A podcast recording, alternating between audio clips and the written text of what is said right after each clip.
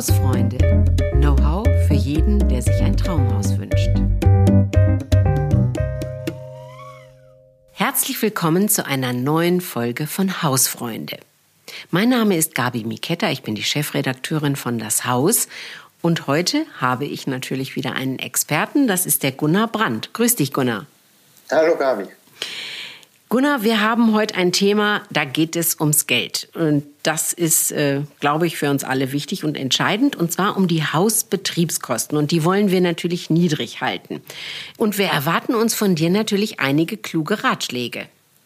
Ja, ein paar kleine Ratschläge habe ich, mit denen sich nur wenige Euros sparen lassen, aber es gibt auch ein paar Dinge, die äh, dann schon in den 100er Euro Bereich gehen und da wird es dann ja spannend und interessant. Allerdings. Aber ich wollte ganz kurz klarstellen, es geht, liebe Zuhörerinnen und Zuhörer, es geht nicht um die Nebenkosten jetzt für Notar, Makler oder Planer oder Grundsteuer oder auch äh, die, den Müll oder so etwas. Das sind ja Kosten, die können wir kaum beeinflussen. Es soll äh, heute in dieser Folge von Hausfreunde um die Hausbetriebskosten gehen. Das heißt um Strom, Wasser und heizen, also Kosten, die wir, Gunnar, nicht wahr, beeinflussen können. Genau, da können wir ja durch unser eigenes Nutzerverhalten Einfluss drauf nehmen und bestimmen, verbrauche ich wenig oder verbrauche ich viel. Gut, Bevor ich ähm, aber mit unserem Experten ähm, Gunnar Brandt, Architekt, Schreiner und Ressortleiter hier bei das Haus über diese Hausbetriebskosten spreche und natürlich darüber, wie man diese Kosten möglichst niedrig halten kann, möchte ich Ihnen heute den Hausfreunde Werbepartner für diese Folge unseres Podcasts vorstellen. Das ist der neue Opel Crossland. Vielleicht fragen Sie sich, was ein Auto mit den Hausbetriebskosten zu tun hat. Ganz einfach. Wir wollen alle nicht mehr bezahlen für Komfort, Technik und Sicherheit als nötig. Heizen, warmes Wasser, Strom, das braucht man, aber bitte günstig. Das Preis-Leistungs-Verhältnis soll im Gleichgewicht sein. Und genau das gilt natürlich auch für den neuen Opel Crossland. Er ist praktisch, hat Style und ein großes Raumangebot für Familien, sozusagen eine State-of-the-Art-Technologie und ein hervorragendes Preis-Leistungs-Verhältnis. Also ein kompakter, SUV mit Premium-Ausstattung und schickem Look, der zugleich mit maximaler Flexibilität und hohem Nutzwert überzeugt. So fasst beispielsweise der Gepäckraum bereits im Grundmaß 410 Liter. Das ist ja schon mal eine ganze Menge. Und daraus kann man aber, äh, optional ist es erhältlich, ähm, eine in Längsrichtung verschiebbare Rückbank im Handumdrehen ähm, so erweitern, dass es 520 Liter werden. Für den Groß- oder sogar sehr Großeinkauf klappt man dann einfach die im Verhältnis 40-60 teilbare Rückbank um und erfreut sich über einen Volumen von 1255 Litern. Angefangen bei der Basisversion für budgetfreundliche 18.995 Euro bis hin zu einer Variante, die bei fairen 27.830 Euro startet, ist sicher für jeden was dabei. Flexibel, günstig, familienfreundlich, auch für den Geldbeutel. Das ist der neue Opel Crossland. Zunächst mal vielen Dank für diese Werbepartnerschaft. Das freut uns natürlich. Und so soll es um die Kosten auch in dieser Folge eben gehen, aber die Kosten für den Betrieb des eigenen Hauses. Gunnar, jetzt kennen wir ja, naja, von unseren Eltern, schalte doch den Fernseher aus. Auch das Standby äh, frisst Strom und kostet Geld. Und heute wollen wir uns zunächst mal ein bisschen über diese versteckten Kostenfresser unterhalten. Weißt du denn, Gunnar, wie viel Strom das Standby beim Fernsehen überhaupt so verbraucht? Ja, das mit dem Vater, das kenne ich sehr gut. Mein Vater, der lief auch immer hinter uns Kindern her und hat gesagt, schaltet den Fernseher richtig aus. Also bei dem Röhrenfernseher früher, den wir ja alle noch hatten, da waren das so 15 Euro pro Jahr. Mhm. Nicht so viel, aber eben auch nicht nichts. Jetzt hat ja fast jeder einen Flachbildschirm zu Hause und der verbraucht nur noch so ein bis zwei Euro pro Jahr. Und seit dem 1. März gibt es eine neue Richtlinie für die Energieeffizienz der Fernseher. Und die besagt, dass im Standby nur noch 0,5 Watt Strom fließen dürfen. Und dann kommt man eben auf diese 1 bis 2 Euro. Gut, dafür hat man wahrscheinlich nicht nur einen Fernseher heutzutage, muss man auch sagen. Aber das ist natürlich schon, ähm, naja, ne, ein ganz schöner Unterschied zwischen 15 Euro und 2 Euro. Klar. Ja, für zwei Euro, da brauche ich, glaube ich, den Stecker nicht mehr ziehen. Na, das stimmt. Also du hattest ja über so eine ähm, neue Skala ähm, der Energieeffizienz gesprochen. Gibt es also nicht mehr die ähm, für Kühlschränke und Waschmaschinen, das, was wir alle kennen, dieses A oder A? Genau, also diese Einstufung, davon müssen wir uns leider verabschieden. Jetzt haben wir es gerade gelernt und es gibt eben eine neue Einteilung die hat auch Buchstaben, aber nicht mehr das A, sondern die beste Kategorie, dafür wird der Buchstabe A vergeben und die schlechteste Kategorie, die wird mit G bezeichnet. Und äh, diese Einstufung, die gilt seit dem 1. März 2021 und umfasst Spülmaschinen, Waschmaschinen, Waschtrockner, Fernseher, Monitore, Gefriergeräte und eben die Kühlschränke. Gut, jetzt kann man hier natürlich auch wieder die Frage stellen, wie viel spare ich denn? Ähm, geht das so aus wie bei den, bei den Fernsehern? Ab welcher Waschladung lohnt sich denn die Investition in eine sehr energieeffiziente und sparsame Waschmaschine? Denn ich würde mal vermuten, dass diese Modelle in der Anschaffung ja dann doch ein bisschen teurer sind. Genau, also jeder kennt das ja, wenn er, wenn die Spülmaschine oder die Waschmaschine kaputt gegangen ist, guckt man sich das so an und man merkt dann schnell, oh, diese A-Dreifach Plus Dinger, wir bleiben nochmal bei diesem alten Standard, weil wir den noch kennen, die sind dann schon erheblich teurer. Bei einer Waschmaschine, nach der du gerade gefragt hast, wenn du 220 Mal im Jahr wäschst, dann hast du diese Investition, die Mehrkosten für diese super gute Maschine, die hast du nach so gut vier Jahren eingespart. Denn so eine A Maschine, die verbraucht nicht nur weniger Strom, sondern auch viel weniger Wasser. Und dadurch sparst du natürlich dann äh, Geld und hast diese, diese Mehrkosten schnell wieder drin. Gut, neben aller Rechnerei, Gunnar, muss man natürlich auch sagen, man hat irgendwie vielleicht auch ein besseres Gefühl, ein besseres, ein klein bisschen besseres Gewissen dabei, oder?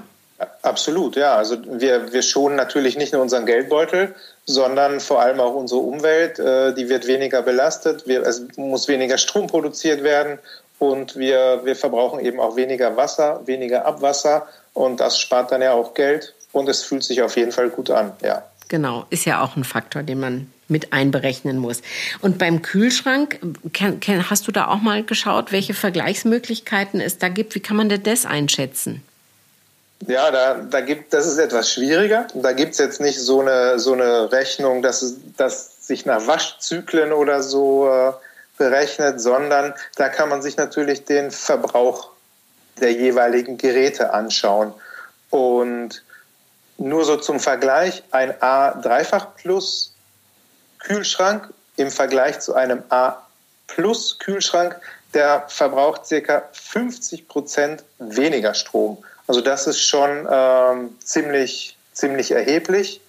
Und leider lassen sich diese A jetzt nicht einfach so in einen A-Kühlschrank umwandeln, denn dahinter hat sich nicht nur diese Bezeichnung verändert, sondern die Messverfahren wurden verändert und die wurden, sind jetzt näher so am täglichen Gebrauch der Geräte angelehnt und ein Kühlschrank der besten Kategorie von früher der ist jetzt ungefähr ein C oder ein D.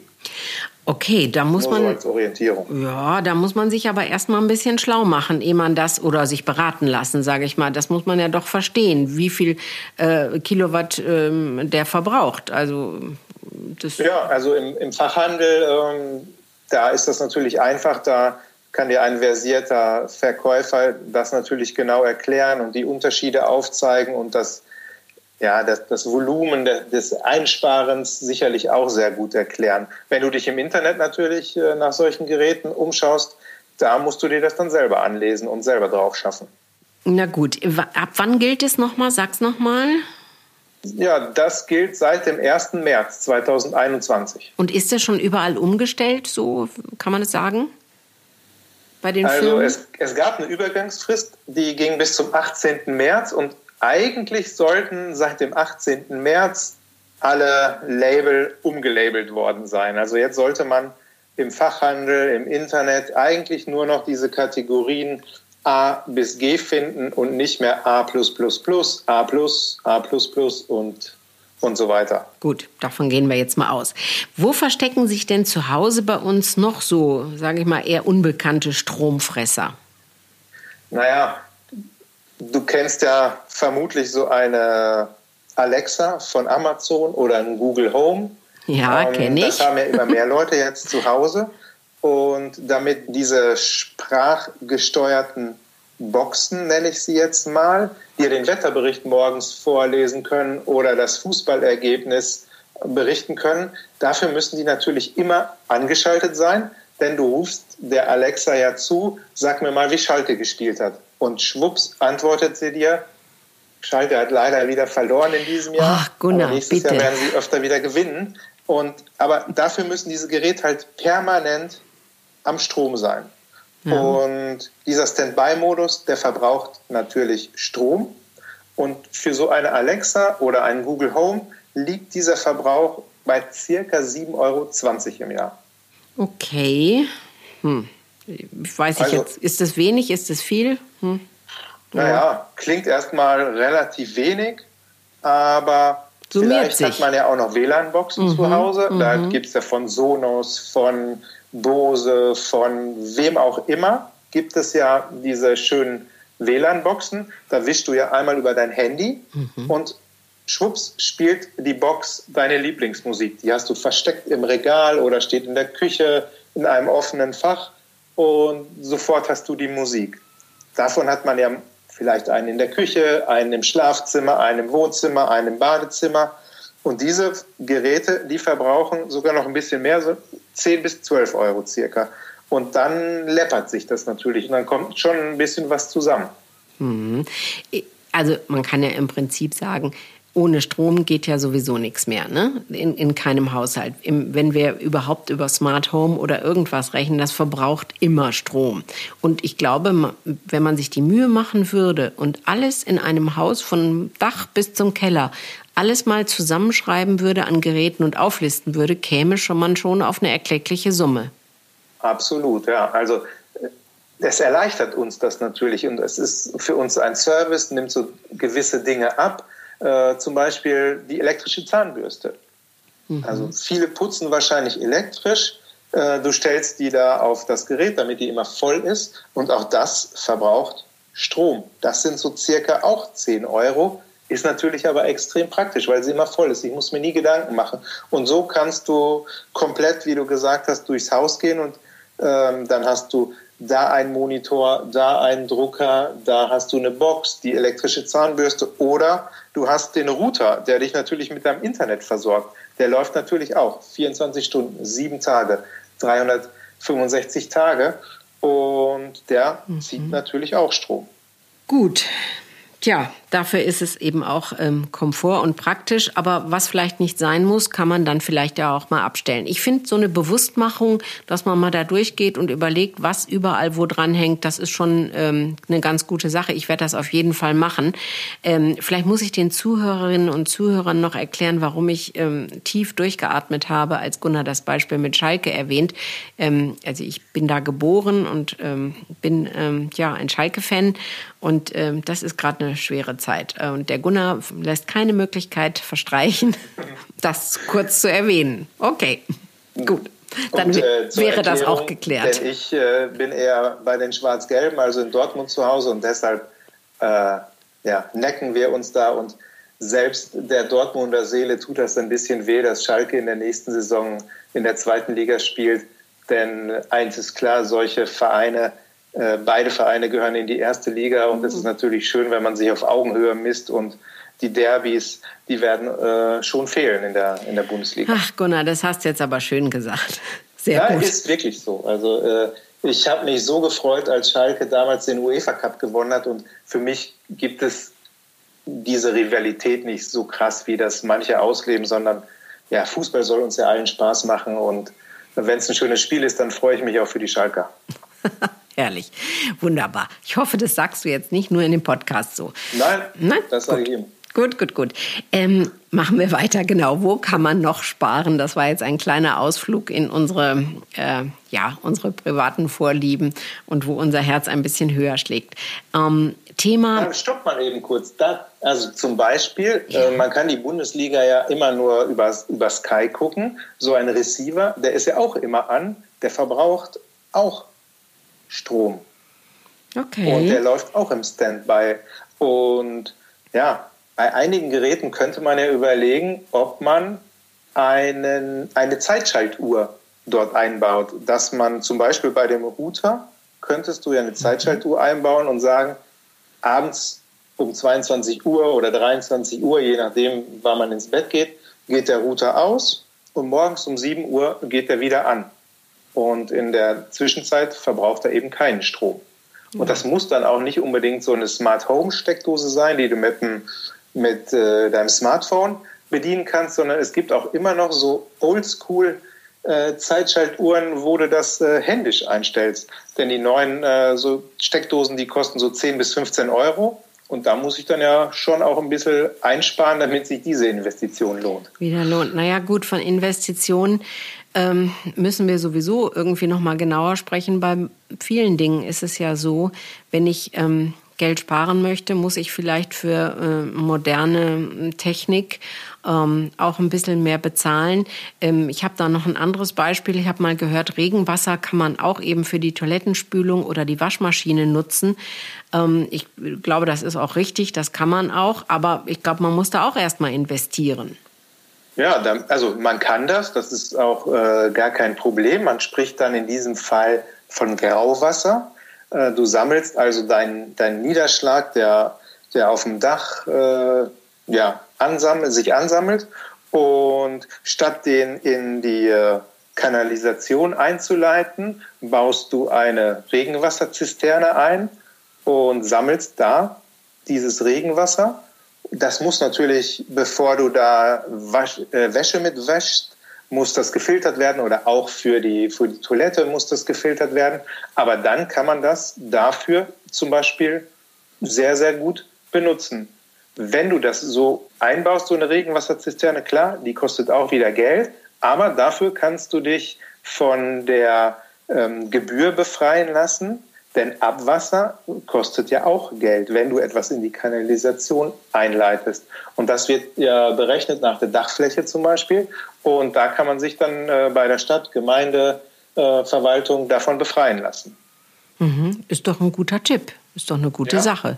Und wenn es viel äh, regnet. Damit kannst du natürlich auch deinen ja, Garten bewässern. Also du kannst die Pumpe daran anschließen, die den Rasen sprengt. Du kannst daraus dann deine Gießkanne füllen und dann im Sommer damit den Garten gießen. Und wenn du mal zu viel Wasser gesammelt hast und du hast jetzt nicht so viel gewaschen oder nicht so viel gegossen und die Zisterne wird langsam voll, dann merkt ihr das natürlich und leitet äh, kontrolliert sozusagen das, das zu viele Wasser auf dein Grundstück ab und dann verrieselt das dort.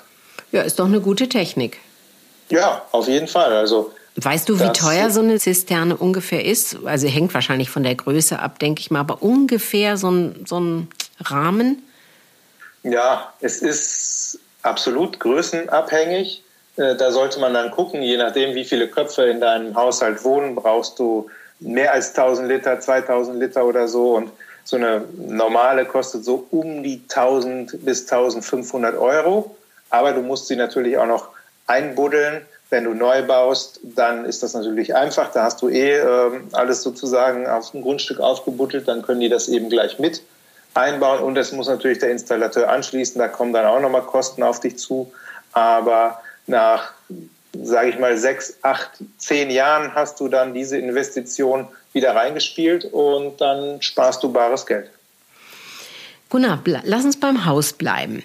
Ähm, wo sind denn im Haus noch größere Einsparpotenziale ähm, sozusagen äh, vorhanden? Also wo kann man bei den Hausbetriebskosten, wenn man klug überlegt, noch sparen? Also kommen wir vielleicht mal zu, zum Altbau. Äh, wir haben ja in jedem Haus gibt's eine Heizung. Und damit in der Regel läuft da warmes Wasser durch, egal ob du jetzt einen Heizkörper hast oder eine Fußbodenheizung. Und dieses warme Wasser muss ja permanent zirkulieren. Und dafür hängt unten im Keller hängen so kleine Umweltpumpen. Die sind relativ unscheinbar, aber die sorgen eben dafür, dass das Wasser durch das Rohrsystem gepumpt wird. Und diese Pumpen, die verbrauchen auch Strom.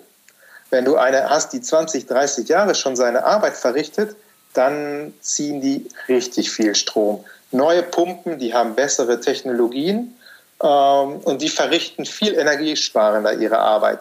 Da kannst du bis zu 80 Prozent weniger ähm, Strom verbrauchen.